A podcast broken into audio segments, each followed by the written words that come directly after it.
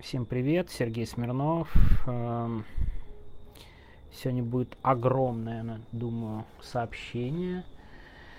Честно говоря, не знаю, досмотрите, дослушаете вы это все до конца. Как я уже вчера анонсировал, речь пойдет про убийство Кирова. Я его упомянул на этой неделе, когда, по-моему, Дима Трещанин рассказывал про Пригожина и упомянул, да, вот, вот этот случай. Я ему ответил очень коротко, что вот твоя подводка больше похожа на идею... Ну, причем Дима не говорил, что Сталин, да, стоял за убийством Кирова, но что это ведет вот к этой известной версии, что Сталин организовал убийство Кирова. Я в этот же день провел два голосования в своем телеграм-канале, а потом в... Нет, простите, в телеграм-канале все-таки не делал. Видите, это я уже забываю. Сейчас открыл телеграм-канал. Нет, нет, нет, я его не делал. Только в Твиттере провел голосование. И там, конечно, такие были результаты, что 50% считало, что я... Ну, там, там, 5, там 4 было ответа. Первый, первый вопрос был простите, длинная подводка, ну, для понимания, 50% сказало, что это Сталин, 5% сказало, что это не Сталин. 20% сказал не знаем, и 20% что это идиотский опрос. Ну, как-то вот так, я более точные цифры сейчас не помню, бог с ними, я знаете, как это. Пытаюсь подвестись к самой теме, тем более мне написали в комментариях, хорошо бы я э, записал э, об этой теме какое-то аудиосообщение. Вот оно, перед вами, готовьтесь. Это очень длинная и большая история. Я... Чем занимаются люди в отпуске в Греции? Наверное, слышите цикад. У меня в прошлый раз были люди писали, что слышат цикад. Сейчас тоже слышат цикад, потому что жена укладывает детей. Я надеюсь, они меня тут не обнаружат на балконе и не сорвется их укладывание, хотя риски, конечно, такие есть. Так что записываю здесь, потому что думаю, ролик, правда, будет довольно длинный.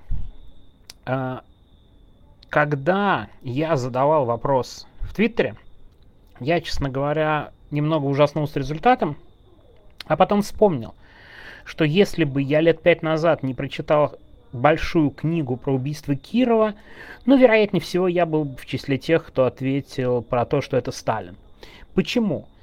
Я никогда не изучал этой темы. Ну вот прям, но при этом интересовался историей и политикой, и что я знал об убийстве Кирова до прочитанной книги, до прочитанных книг, я бы даже сказал, потому что все-таки их было несколько по этой теме. Что я об этом знал?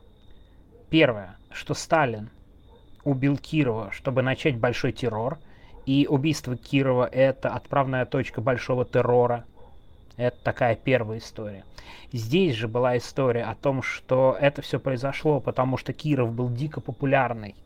И Сталин очень обиделся, что Киров у него выиграл выборы, что Сталин получил много голосов против, а Киров мало, и его уговаривали стать генсеком. И вот Сталин на это обиделся, приказал уничтожить отданные против него голоса. И отсюда, кстати, известная да, поговорка, которую, я уверен, все вы вспомните, неважно, как проголосуют, как посчитают. Да-да-да. Вообще, эта история, конечно, во многом о том, сколько много легенд и всяких слухов сопровождает сталинское время, как это ни странно звучит. И третья версия который я тоже помнил вот из детства, из каких-то фильмов, которые я тогда смотрел, может быть, каких-то документальных, о том, что убийца Кирова, он был обманутым мужем, его жена была любовницей Кирова, и он его убил из ревности. Думаю, вот кто вот сейчас меня слушает, в том или ином виде, если интересовались этой темой, то что-то такое же примерно слышали тоже. Так что вряд ли я в каком-то особом был положении, и если бы, еще раз говорю, не прочитанные книги, мне было бы также неловко слушать, наверное, этот подкаст, который я сейчас буду записывать, да, Name подкастик, который мы сегодня и записываем. Что я могу сказать про убийство Кирова? Это очень мощное событие, и я бы даже это назвал убийство мечтой конспиролога.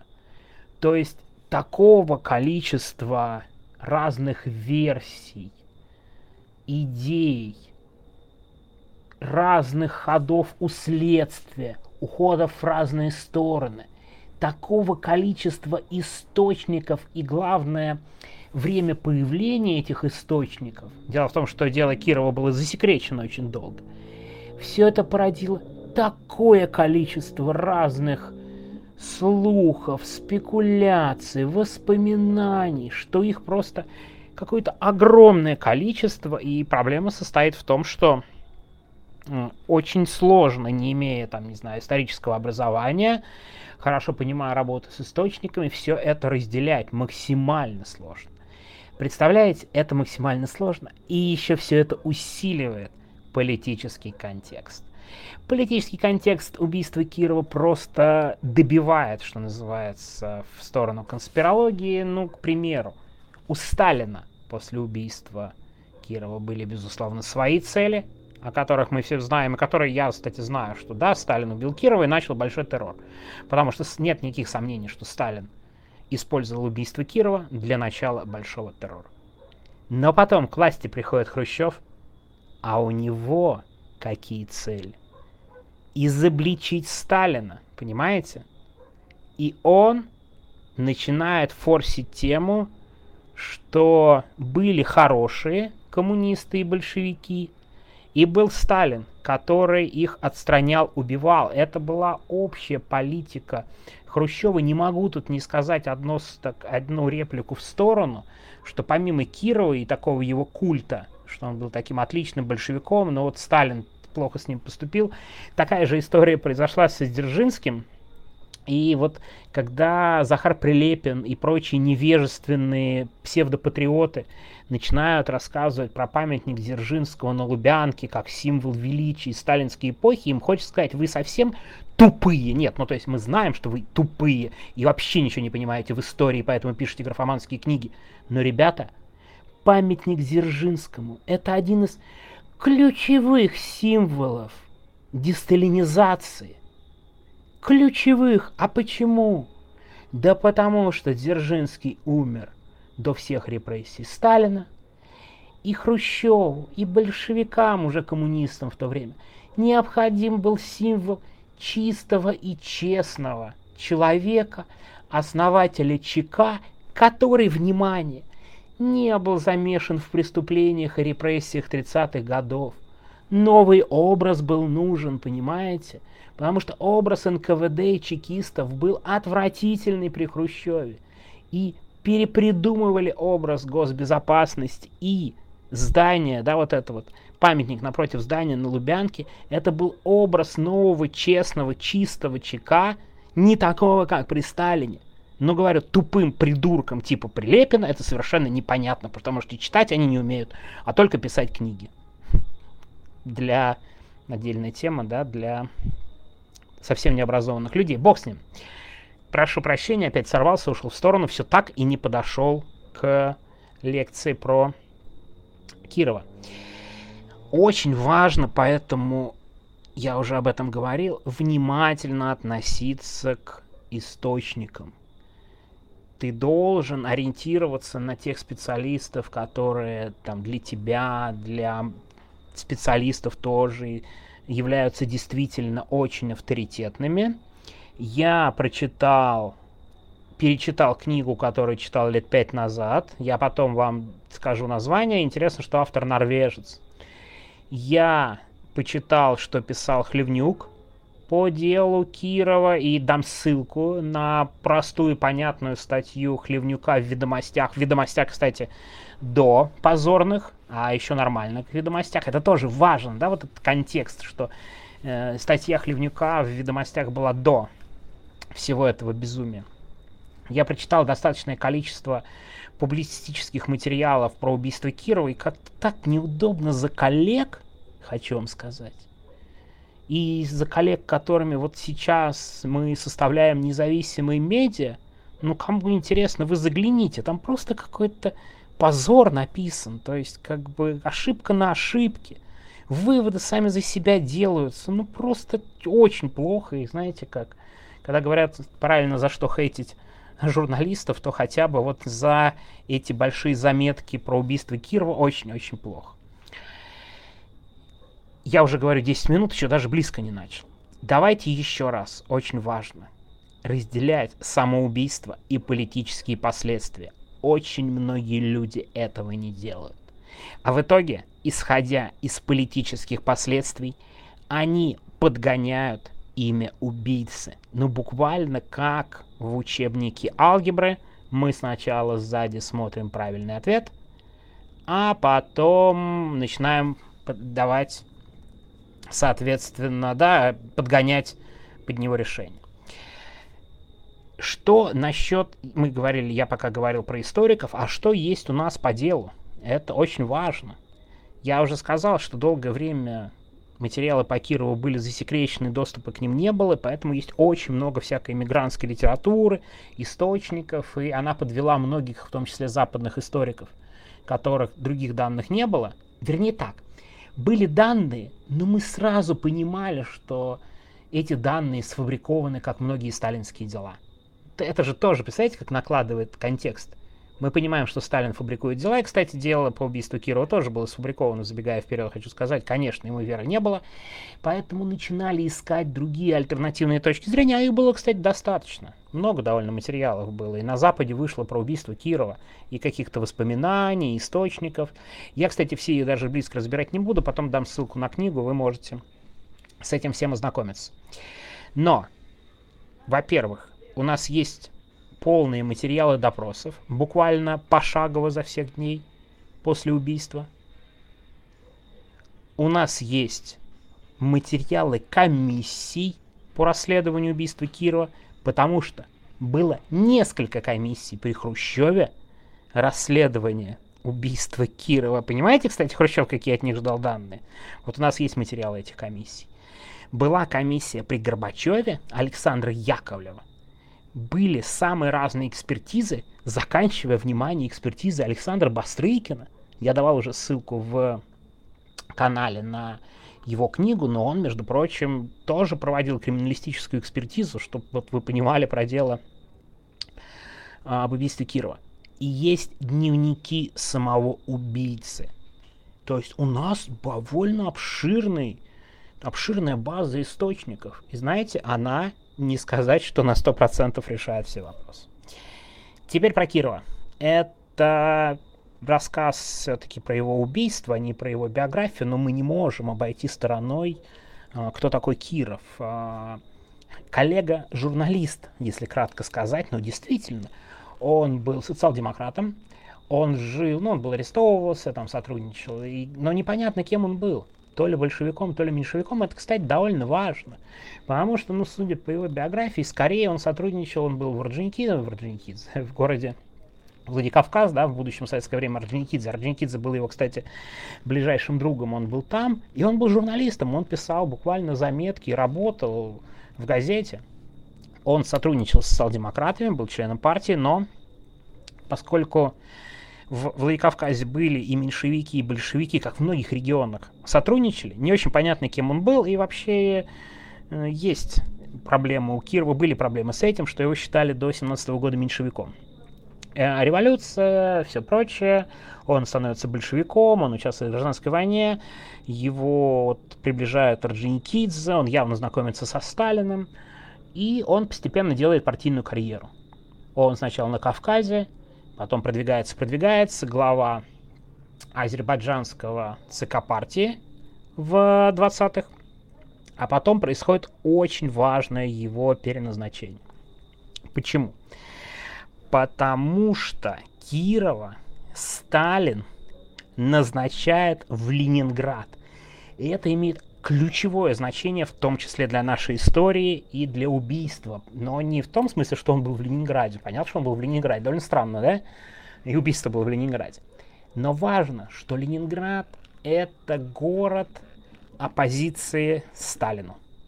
А что такое 20-е годы? 20-е годы Сталин кровью добивает оппозицию очень большого труда это ему стоило, серьезно. Это была очень сложная борьба. Сначала Троцкий, потом Зиновьев Каменев Троцкий, потом Бухарин. Непрерывная борьба во всех 20-х между Сталиным и оппозицией. И Ленинград — это вотчина Зиновьева. очень оппозиционный город. Там много людей в партии, кто выдвиженцы Зиновьева. И Сталин всегда с опаской относился к Ленинграду. Кирова отправили в Ленинград. Он, кстати, не хотел ехать. В том числе потому, что он имел опыт таких публичных выступлений. Он был очень хорошим оратором, все это отмечают, но неважным теоретиком. И цель была получить популярность и выбить популярность Зиновьева. Сталин его за этим отправил в Ленинград.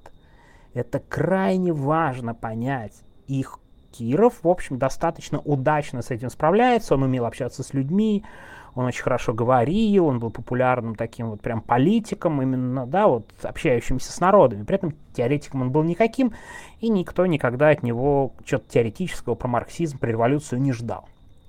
И Киров на протяжении нескольких лет вот выбивает зиновьевцев из Ленинграда. А Сталин очень переживает, как там в Ленинграде партийной линии, нет ли там много оппозиции. Понятна общая картина, кто такой был Киров. Мы еще поговорим про противоречия между Кировым и Сталиным, но это чуть ниже. Еще один важный контекст а, про сталинизм. Об этом подробнее пишет Хлевнюк, отсылая его э, вас к нему. Нам кажется, что сталинизм это такой непрерывный маховик репрессий. Да, вот, вот они начались и нарастали, нарастали, нарастали, нарастали, нарастали. Но мы даже сами знаем, что в целом, если подумать, это не так, потому что 1937 год большой террор, а потом небольшой откат. В реальности такая ситуация продолжалась конец 20-х и все 30-е годы. Усиление, откат, усиление, откат. Почему это важно? Потому что к 1934 году, году убийства Кирова, происходил как раз откат. То есть коллективизация, индустриализация, страшнейший голод, да, голодомор. Это все прошло. Миллионы высланных. Самый, наверное, страшный период в советской истории даже до 1937 года. Но как раз к 1933-му, к 1934 году все, ну, не то чтобы налаживается, это довольно дурацкое слово в той чудовищной обстановке, но становится мягче.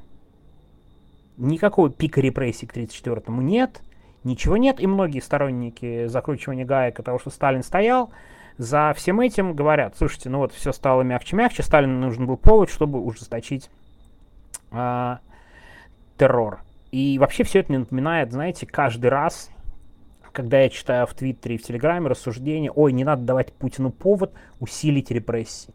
Блин, не нужно по Путину никакого повода.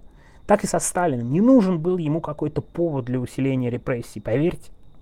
Вот это мнение, что ему нужен повод был обязательно, без повода он никак не мог. Мне кажется, вот по сегодняшнему времени совершенно очевидно, что это не так. Ладно, не прошло и 18 минут, как я перехожу к самому убийству. Но тут без контекста невозможно понять все это убийство. Итак, сухо по данным. 1 декабря 1934 года Киров в этот день не должен был ехать в Смольный, где работал. У него были свои дела, он вечером выступал в Таврическом дворце на большом заседании. И важно, что на это заседание очень хочет попасть и Леонид Николаев. И он весь день ищет способ попасть на это заседание. Но у него не получается. А где он ищет проходку, да, вот в этот Таврический? Он ищет ее именно в Смольном где Кирова, подчеркну, быть не должно. Но Киров, кстати, по до конца не выясненным нам сейчас причинам, все-таки заезжает в Смольный. Почему он туда поехал, до сих пор не до конца понятно. Возможно, зайти к своему заму, о чем-то там с ним поговорить, потому что шло большое заседание. Киров вызвал водителя, они приехали в Смольный, Киров вышел, зашел в здание, за Кировым идет охранник. Его фамилия Борисов. Дальше происходит следующее. Николаев, который слоняется по Смольному и по третьему этажу, где Киров, хотя это не то чтобы режимный объект. Вот надо понимать, всем кажется, что о, там супер режимный объект, мы сейчас смотрим как ФСОшники.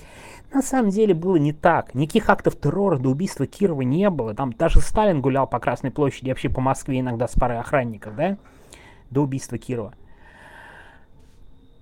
И Николаев, он был членом партии, он просто показывает партбилеты, и с партбилета можно было, ну, плюс-минус везде ходить. И вдруг Николаев видит Кирова. Я об этом попозже подробнее поговорю непременно. Он давно, его, он хотел уже некоторое время его убить. Он идет за ним и довольно быстро стреляет. Раздаются два выстрела. Вот это очень тоже важно пока забудем немножко об этом. Ну, забудем в том смысле, что у нас есть труп Кирова неподалеку от, каб- от кабинета его зама. Охранник, тот самый охранник, который встречал Кирова, вот это ключевая штука. Его звали Борисов. И этот охранник шел позади Кирова. Этого расстояния хватило Николаю выйти, пойти за Хир Кировым и выстрелить ему в затылок. Почему и где был охранник? Это, между прочим, ключевая версия для конспирологов. Они совершенно, ну, конспирологов. Вот я, давайте я не постараюсь избежать этого слова для сторонников участия Сталина. Тут слово конспиролог плохое, потому что я вот его назвал, а все-таки я бы не назвал эту версию в чистом виде конспирологической. Так вот, они говорят, а где был охранник? Многие, кстати, по невежеству называют его телохранителем, который человек постоянно находится с Киром. Но это не так. Борисов был именно охранником, и знаете, какая была его обязанность? Встретить Кирова внизу, в Смольном, и проводить до кабинета. Но Киров терпеть не мог охрану, да еще и заметную. Ну, представляете, он популярный человек, с ним все ходят, здороваются. И вот ходить с охраной его напрягало. Еще раз подчеркну. Не было никаких политических убийств. И поэтому Борисов идет в метрах 20 30 далеко, ну, видят, где-то Киров идет, и он вот как-то за ним идет. И он просто не успел. К тому же, Борисову за 50, он старый человек, он скорее, знаете, такой охранник школы по стилистике. Вот этот охранник школы, которых сейчас в России судят за то, что они пустили э, вот этих колумбайнеров в школы. Вот это по стилистике, вероятно, тот Борисов, это важный персонаж в нашем рассказе. Он такой охранник школы за 50 и не очень как бы в теме. В итоге два выстрела. Это очень важно, потому что даже о двух выстрелах разные версии. Почему два? Сначала ключевая, да, ключевая у нас версия. Потому что первый раз Николаев стреляет, а второй раз он пытается застрелиться прямо на месте, но рука его то ли дрогнула, то ли его успели схватить за эту руку, есть разные версии, э, те, кто был рядом. В итоге он промахивается и теряет сознание. Важно, что нашли труп и человека с пистолетом, который потерял сознание. Что же это за человек? Соответственно, возникает вопрос.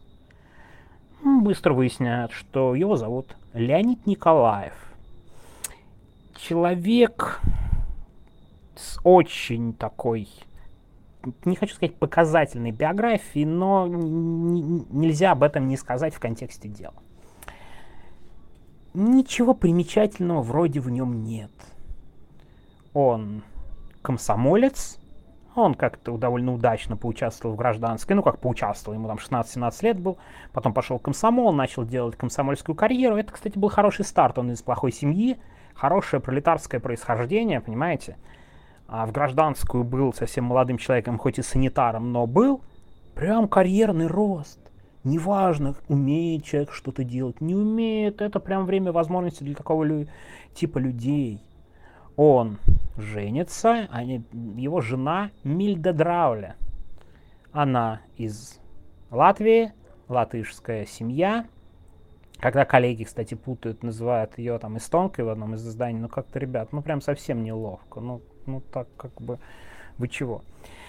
Забегая вперед, у них были хорошие отношения, двое детей, и, знаете, до сих пор спорят, насколько она была красивой. Потому что одна из ключевых версий, что Мильда Драуле — любовница Кирова. И вот по поводу ее красоты есть очень разные мнения. Кто-то называет симпатичной, красивой, кто-то вообще некрасивый, непривлекательный, совершенный, как домработница, не следившая за собой. Ну, то есть очень разные мнения. И мы тут вряд ли вообще сможем найти ответ. Но бог с ней, с Мильдой Драули, о ней тоже еще поговорим. Теперь про Николаева. Вот у него изначально хорошая ситуация для старта карьеры, но он со скверным характером. Он рано вступает в партию, но был человеком очень конфликтом, крайне неуживчивым и постоянно на все жалуется. В армию он не идет из-за здоровья, он постоянно пишет жалобы на здоровье, на конфликты, и он нигде не закрепляется в каком-то месте. Но член партии, хорошая биография, прекрасная анкета, он увольняется из одного места, его берут работать в другое, понимаете? Потому что хорошее, неважно как ты работаешь, важно какая у тебя анкета. Работает он плохо, а анкета неплохая. Такой рабочая крестьянская семья, все как надо. А одна из последних работ, он очень хорошо устраивается, он, внимание, инструктор по приему документов в Институте истории партии. Ну, то есть, вроде как, инс- какой-то инструктор по приему документов, а должность очень хорошая. Высокая зарплата, все хорошо у человека, не пыльная работа. Жена при этом тоже делает неплохую карьеру Мильда Драуля. Она работает в обхоме, потом еще ее зарплата повышается, откуда слухи были про Кирова, потом повышается зарплата, переходит в наркомат тяжелой промышленности, внимание – у этой семьи трешка в Ленинграде, трешка, трехкомнатная квартира. Зарплата жены 275 рублей, Николаева 250, все. Прекрасно. Большая зарплата, своя квартира, двое детей, но Николаев в своем стиле. Ужиться на этом модном месте он не может. Ну, знаете, да, в то время проводились разные кампании, ее решили отправить, такой, провести мобилизацию на транспорт, то есть отправить вот из института истории партии работать на транспорт. И знаете, что он делает? Он начинает ныть и жаловаться и отказываться. Никуда я не пойду, у меня плохо со здоровьем, вы вообще меня достали, вы меня все не цените. И он всех достал вот этим. В итоге на все его жалобы и нытье, и отказ подчиняться партийным требованиям, собирается ячейка в этом институте партии. Его исключают из партии за мелкобуржуазные настроения и увольняют с работы. Понимаете? То есть хорошее, удачное, удобное место он теряет. Правда, вышестоящая инстанция сказала, мы вас восстановим в партии, но если вы покаетесь, ему приходится каяться, его восстанавливают, но оставляют строгий выговор. Кто представляет советские времена, строгий выговор – это очень большая проблема. При этом в институте истории партии не оставляют, так и не восстанавливают. Это происходит в апреле 1934 года.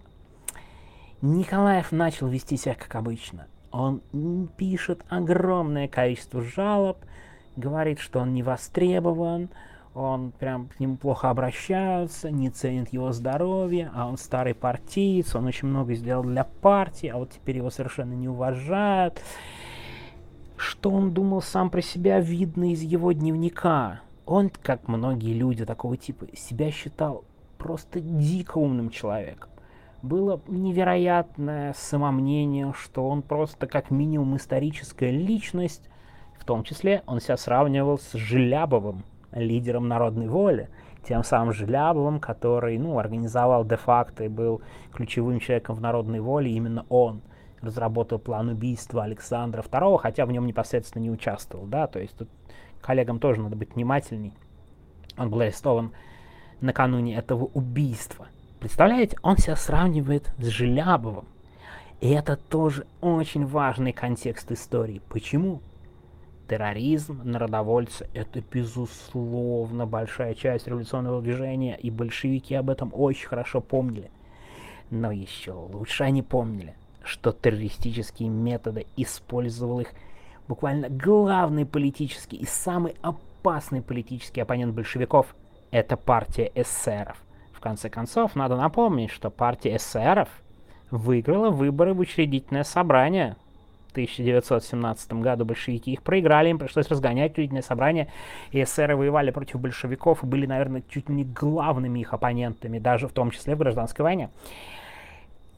То, что терроризм и Николаев говорит о терроризме, это очень имело большое значение.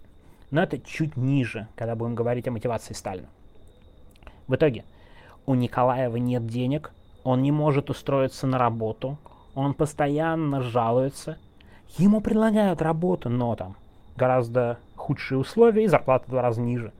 Представляете, как это уязвляло человека с огромным самомнением? Он считал, что ему надо в два раза больше, чем он раньше получал, минимум восстановить, а тут ему предлагают какую-то тяжелую работу в два раза меньшей зарплатой.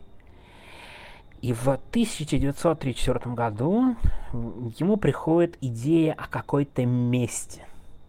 И постепенно, раз он сравнивает себя с Желябовым, к нему приходит мысль об убийстве.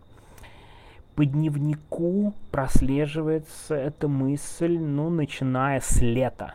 Вероятно, у Николаева был револьвер, причем еще с гражданской войны.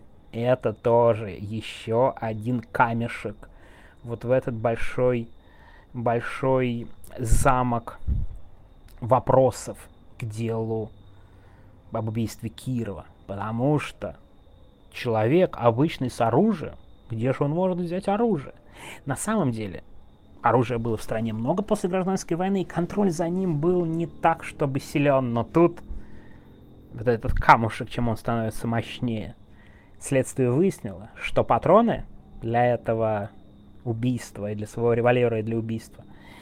Николаев купил в магазине «Динамо», который принадлежит НКВД. Отсюда какой вывод? Оружие и патроны ему выдали чекисты, еще и разрешили тренироваться в стрельбе. Ладно, идем дальше. Видите, как постепенно складывается такая мозаика и вопросы к этому делу. В октябре 1934 года Николаев пишет «Внимание!» Внимание просто политическое завещание. Понимаете? Политическое завещание он пишет. То есть он прям очень большой деятель. Он говорит, что он заживо погребен, что его не ценят, он такой важный человек.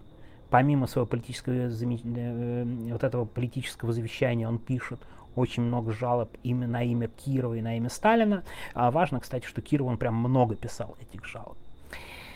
Далее, 15 октября, это очень важный день, до убийства остается полтора месяца. Почему это важный день? Дело в том, что в этот день Николаев решил отследить Кирова, и он следует за ним после того, как тот вышел из Смольного, идет за ним, пытается поговорить, но его останавливают милиционеры. Его задерживают и, как подозрительного типа, везут в милицию. Довольно разумно, правда? Какой-то человек идет за лидером партии в Ленинграде, подозрительный, идет, его видят, он пытается к нему подойти заговорить, его вяжут, везут в отдел милиции. И тут еще один камушек. После короткой беседы Николаева отпускают. Понимаете, какие вопросы возникают? Он тут идет с оружием, у него оружие было с собой. За Кировым. Его 10 минут держат и отпускают. На самом деле, это такой большой вопрос, конечно, к чекистам, но в принципе человек показал партбилет, сказал свою версию, кстати, не лишенную смысла, потому что, видимо, 15 октября он еще не планировал убивать Кирова. Он сказал, что он хочет с Кировым поговорить по поводу несправедливого увольнения, несправедливого выговора на работе. Они проверили, кто такой, хорошее происхождение, опять же, понимаете, партийный билет, опять же. И сказали, ну ладно, у нас этих просящих, и отпустили.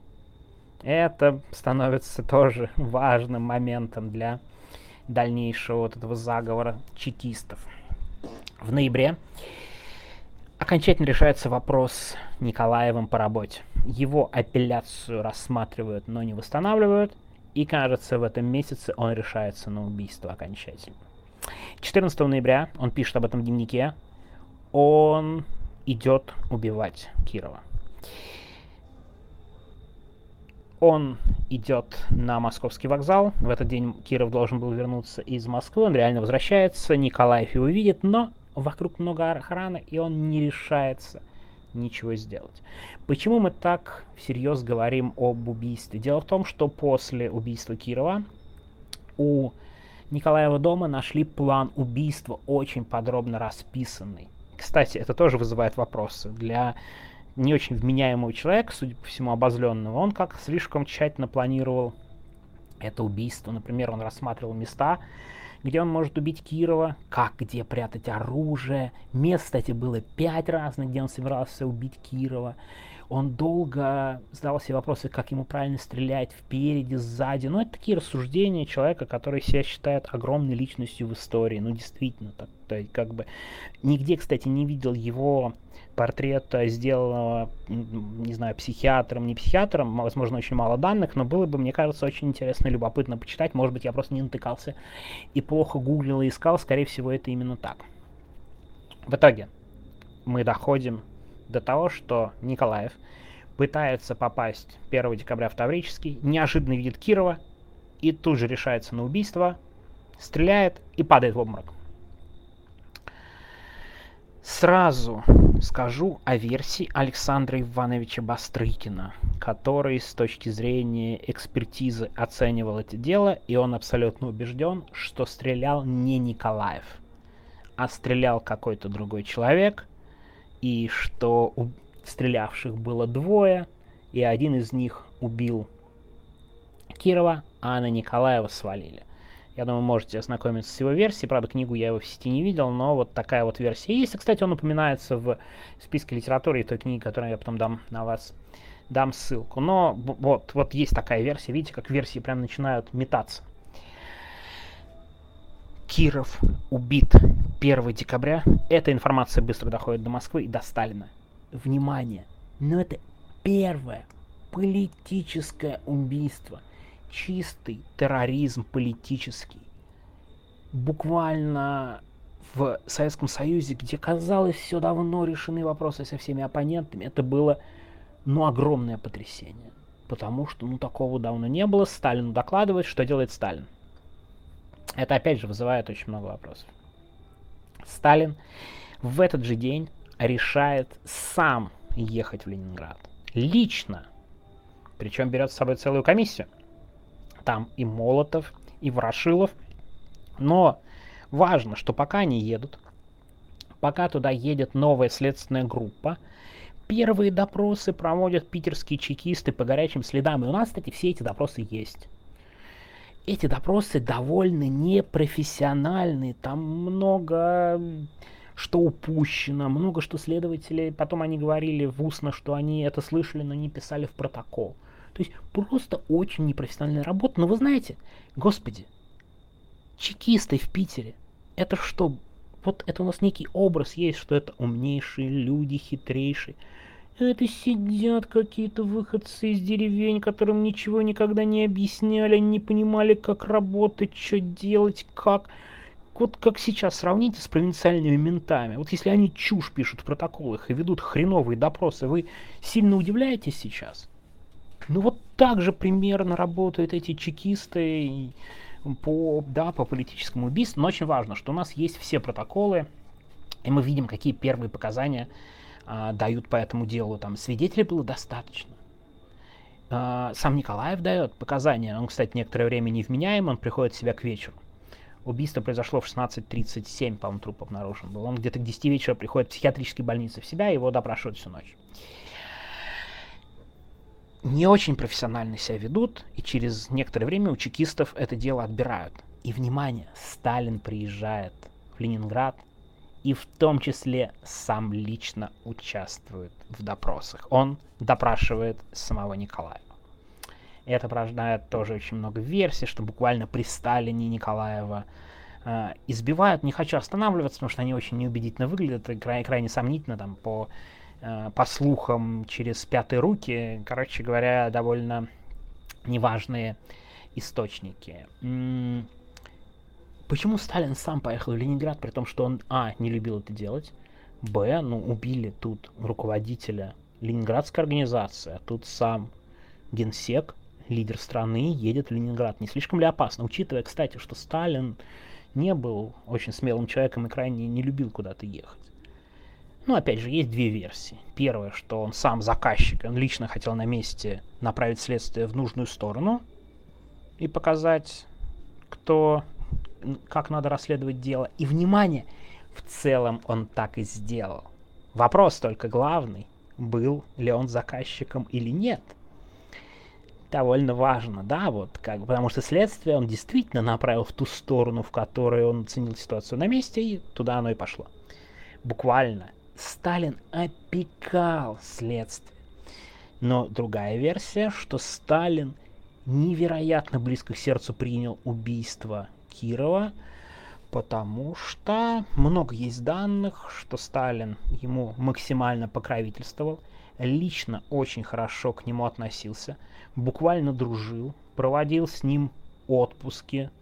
Если Киров приезжал в Москву, там он останавливался у Сталина дома – если Сталин приезжал в Ленинград, такое было редко, но тем не менее он останавливался у Кирова. То есть они прям совсем дружили, и довольно много воспоминаний об этом, о каких-то вот личных, очень теплых отношений. И главный вопрос, о котором мы тоже попозже поговорим, представляете, я буквально на середине, простите, но постараюсь ускориться, какая-то действительно лекция. Кто там ныл, кстати, что лекция 45 минут? Сейчас вам устрою 45 минут. Так вот, а, они лично очень хорошо дружили, и Сталин перетягивал Кирова в Москву и даже договорился о его переводе.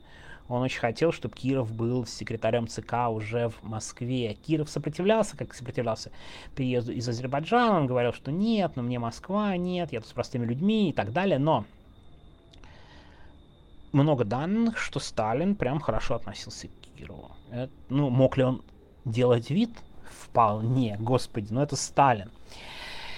Следствие в итоге, по сути, возглавляет лично Сталин. И мы сейчас будем говорить, как что следствие, но тут нельзя не сказать отдельно, а может быть главном вопросе и главном сомнительном эпизоде этого дела. Дело в том, что, помните, охранник Бориса, вот этот мужик 50-летний, который шел за Кировом и должен был его опекать. Знаете, что с ним происходит? 2 декабря его везут на допрос к Сталину на грузовике. Грузовик попадает в ДТП, и Борисов погибает. Его везут чекисты, с чекистами все хорошо. Но вы бы задали вопрос к этому делу к такой ситуации, когда ключевой свидетель, шедший в 30 метрах, 20-30 метрах за Кировом, погибает вместе с чекистами, причем в единственной машине. То есть до Сталина он не доехал. Давайте теперь о официальной версии. Тем более она была полностью срежиссирована Сталином в течение ближайших недель. Первоначально сомнения большие. Кто? Никакого имени убийцы. Газеты просто сообщают, что враги рабочего класса убивают Кирова. И это порождает огромное количество версий, мнений. Вот в книге, которую я вам дам ссылку, там это очень подробно разбирается. И любовный треугольник, и Сталин Кирова убил в коридорчике, и заговор, и, короче, огромное количество разных версий. Почему? Потому что официальных нет. А вскоре появляется официальная версия, которой приходит Сталин, и ее достоверность равна примерно нулю. Почему? Потому что Сталин просто буквально направляет следствие по следующему пути – это был результат обширного заговора врагов советской власти, а именно зиновьевцев. Николаев – это представитель зиновьевской группы. Они враждовали с Кировым, враждовали с партией и решили идти на убийство. Быстро в окружении Николаева среди его знакомых находятся зиновьевцы. Их быстренько объединяют в группы.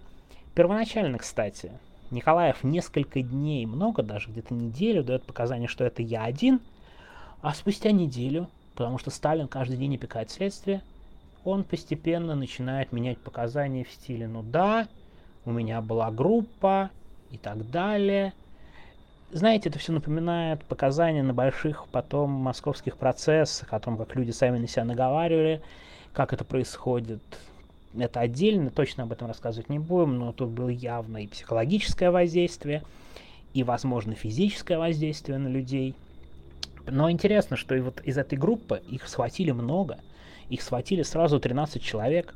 В прессе их называют Ленинградским центром.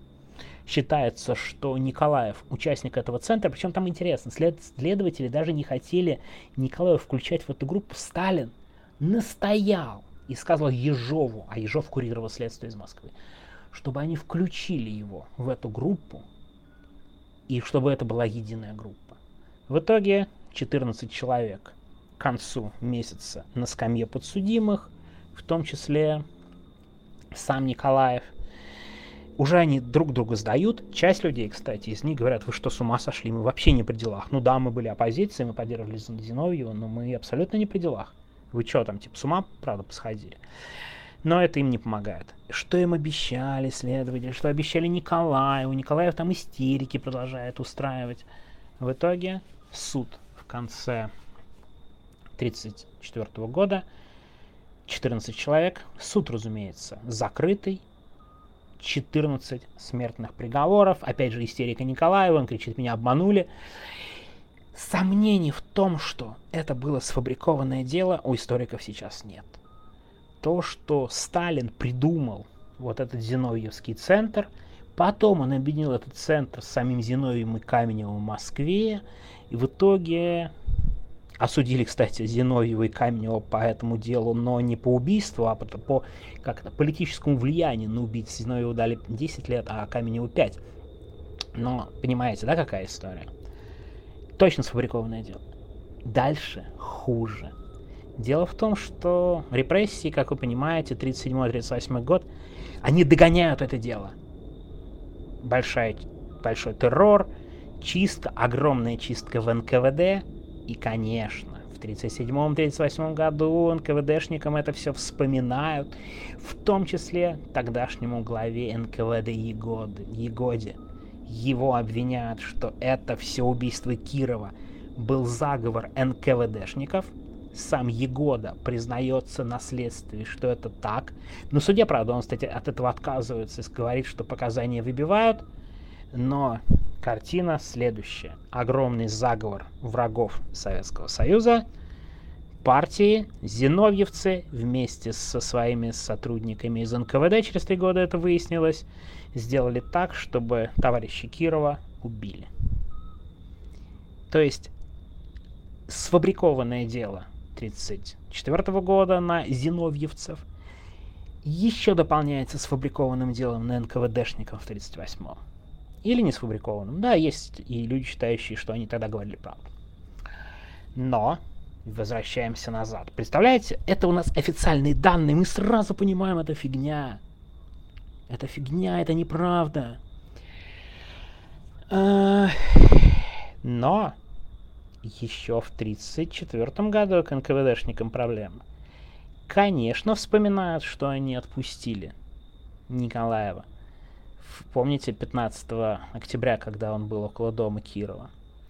вспоминает ему это дело, возбуждает уголовное дело по халатности, там появляется какая-то невменяемая тетка, которая Сталину рассказывает, что она всегда была, она разоблачила огромный заговор, написала письма, что тут все враги. А бывают, знаете, такие кликуши а, невменяемые, потом ее отдельно разбирали и признали реально невменяемой. И она пишет за жалобы там на огромное количество людей, наверное, 500 человек, и на всех этих НКВДшников тоже, в том числе, что они все враги и прикрывают убийц. И, кстати, интересно, что Сталин с ней встречается и ее выслушивает. Но в итоге на НКВДшников дело по халатности. на главу НКВД питерского. Там очень интересно, довольно легко запоминать фамилии э, глава питерского НКВД тогдашнего времени, фамилия Медведь, а его заместитель Запорожец. Он будет потом таким главным обвиняемым э, таким человеком, который должен координировать заговор. Очень интересно об этом пишет, опять же, в книге. Дам ссылку, кто, кому еще интересно, почитайте, там очень все это сомнительно. То есть, одно сфабрикованное дело, другое сфабрикованное дело. Дело о халатности на чекистов, которое заканчивается довольно мягкими приговорами. Всем дают 2-3 года по халатности. Ну, по халатности это нормальный срок. Но все равно, казалось бы, как мягко. И это и тоже источник, вот эти камушки. Ой, смотрите, им как мало дали. Хотя, опять же, по логике, если они участники заговора, ну, надо было их всех расстрелять и концы в воду. Нет, дает по 2-3 года, и мало того, Сталин вроде как говорит, дайте им не очень сильно, ну, понятно, что они ошиблись, но все-таки, да, не очень со зла. И это официальная версия, которая у нас есть. Как, кого она удовлетворяет? Да никого.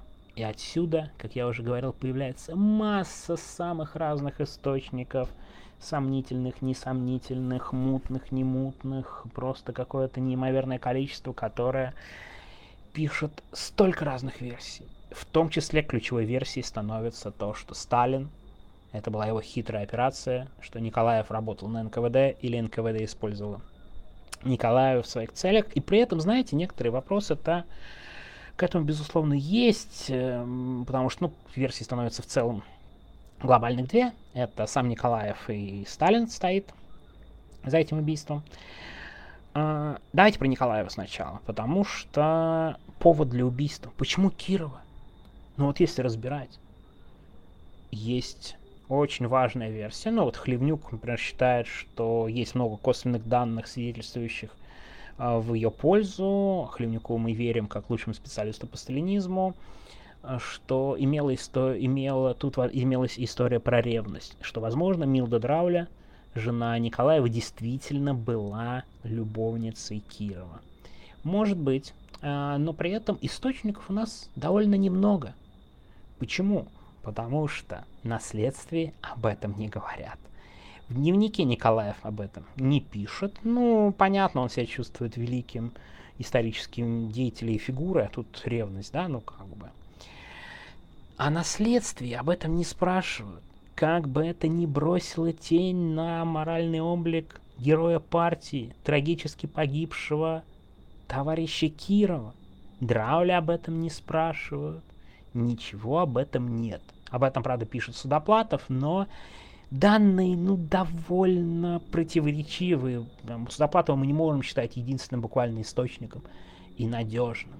Но, конечно, это один из мотивов. Но нигде этого мотива нет. Но до сих пор, знаете, такая версия, как бы, как бы все абсолютно уверены, что это было так. Это, не, это неправда.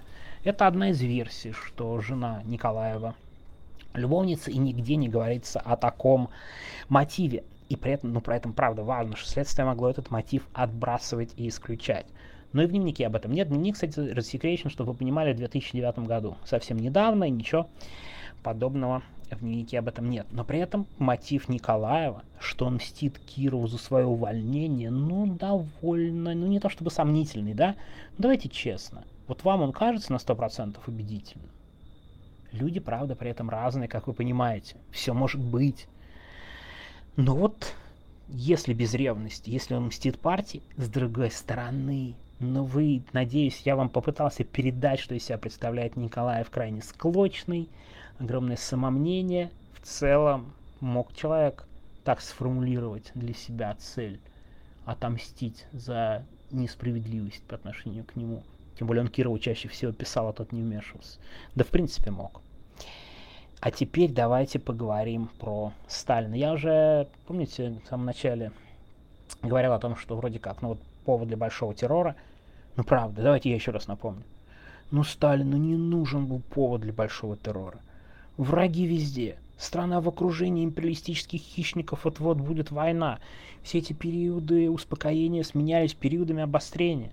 Зачем ему было убивать Кирова? Но на это есть много ответов и много версий, прежде всего в той самой иммигрантской литературе. И знаете, когда я читал все эти версии, я вдруг понял, что это все напоминает мне, знаете, такую аналитику в телеграм-каналах. Вот уровень достоверности источника про взаимоотношения Кирова и Сталина, это уровень источников в телеграм-каналах, пишущих про политику, про группы интересов. Помните, может быть, такое было? Группа Школова, Низыгорь, усиление одних, ослабление других. Вот вся эта туфта, который кормит большое количество людей, интересующихся политикой. Вот я как в это нырнул. А достоверность там была на уровне генерала СВР. Это представляете, как в сегодняшнее время у нас остается только Первый канал, или, не знаю, Rush Today, и телеграм-канал генерал СВР. И вот как хотите, так и анализируйте это сегодняшнее время. Такое ощущение, что убийство Кирова вот примерно так. Очень слабые источники. Почему я так долго об этом говорю? Дело в том, что есть устойчивая версия, что Киров был одним из ключевых оппонентов Сталина в 30-х годах. Он набирал популярность партии и вроде как даже начал противостоять Сталину. Другая версия, близкая к этому, что Киров представлял такой умеренный большевизм, в отличие от радикализма Сталина. Сразу забегая вперед, скажу, что тот же Хлевнюк, как очень авторитетный источник, считает, что это все ерунда, что никаких оснований считать э, Кирова более мягким нет, он всегда был верным сталинцем, и вообще это люди разного типа. Сталин абсолютно точно теоретик и лидер партии, а Киров, ну, руководитель региональной организации, пусть и довольно популярный, но отнюдь не фигура первого топ, топ-категории. А одна из версий, что Сталин убрал своего конкурента и возможного лидера – тем более начинают выискивать какие-то противоречия. Там не хочу даже подробно останавливаться, уже, слушайте, 56 минут невозможно. Там было дело Рютина, был вопрос в споре о хлебных карточках, восстанавливать или нет. Но это все не очень важное, ну, помимо, конечно, истории про 17-й съезд партии, съезд победителей, потому что версия о том, что Кирова пытались сделать генсеком, довольно популярная. И еще более популярная версия о том, что за Кирова проголосовали лучше, чем за Сталина, что была очень большая позиция Сталину, что его прокатили на голосовании, он потребовал уничтожить бюллетени. Кстати, это, учтите, версия. Каких-то четких подтверждений этому нет. И это идет, опять же, обычно из вот этих телеграм-каналов того времени типа генерала СВР документально подтвержденных данных у нас об этом нет, и есть разные версии по поводу уничтоженных голосов и бюллетеней. Теперь мы говорим о... Надо все-таки потихоньку, наверное, подводить итог. Вот картину, я надеюсь, вам нарисовал. Я думаю, что вы, надеюсь, примерно понимаете, что действительно очень много вопросов очень важен контекст. То, что Сталин воспользовался убийством Кирова, нет вообще никаких сомнений в свою пользу и сфабриковал дело о зиновьевцах, потом их разгромил и поехал дальше. Но при Хрущеве вот эту историю буквально переменили с ног на голову. Если Сталин говорил, что в 30-37-м, что годы это большой был заговор НКВДшников, условно при Хрущеве все перевернулось, Сталин стоял во главе этого всего и расставлял. Я вам дам ссылку, по, вот, которую всем рекомендую почитать э, в... Я надеюсь, после этой лекции вам это будет намного проще, чем послушать этот час, который я рассказывал. Э, короткое изложение аргументов Хлевнюка в ведомостях. Я дам ссылку на книгу, но если мое мнение брать, вот если я сейчас вам скажу, и историки склоняются к тому, что все-таки это был убийца-одиночка. Сто процентов мотив, либо ненависть, вот такое уязвленное самолюбие о карьере и прочем, то ли частично это была ревность, я все-таки считаю, что скорее это так. Говорить о хитрой операции Сталина, это, у нас нет достаточных оснований.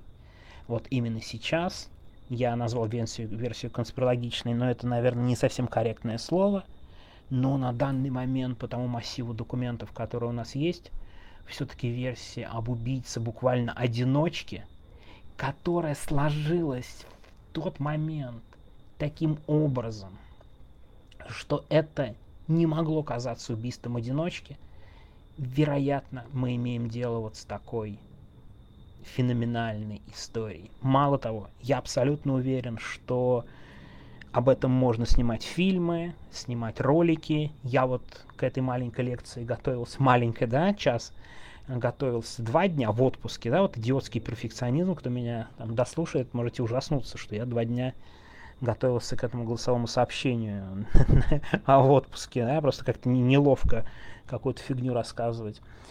А вообще, конечно, наверное, об этом стоит записывать ролик с техническими подробностями, с местом убийства, с экспертизой, с рассказами вот про смерть охранника Борисова. Там очень интересно. Дело в том, что разные комиссии разного времени все это очень подробно разбирали. Надо проанализировать работу комиссии. Там была комиссия Молотова, комиссия Шверника, комиссия Яковлева. Все эти данные публичные, в том числе дневники. Так что, конечно, это тема. Я уверен, будут об этом еще рассказывать, доказывать. Я о чем хочу вам сказать. Давайте, как я, стараться более широко смотреть на какие-то вопросы и избавляться от вот этих вот стереотипов, которые когда-то в голову вошли, что Сталин точно убийца, при этом убийца ревнивец, и все потому, что Киров был популярней Сталин. Все в истории немного не так. Читайте хороших авторов, историков. Э, это очень интересное дело. Уверен, что вам, надеюсь, кому-то кто-то прочитает из послушавших книгу, на которую я дам ссылку. Может быть, я подумаю о большом ролике, чтобы это было не так скомканно, хотя не знаю, больше часа. Лекция? Кто там думал, что не лекция? Вот вам лекция. Так что у вас, кажется, есть что послушать. А, и заодно хочу извиниться перед теми, кто подписывался на относительно короткие сообщения. Так что нам нужны сериалы, расследования и, наверное, фильм на Netflix. Уж, по крайней мере, убийство Кирова не менее интересно по деталям, по обстоятельствам, наверное, чем убийство Джона Кеннеди. Возможно, я так говорю, как человек из России, который только сейчас два дня был полностью погружен в эту историю.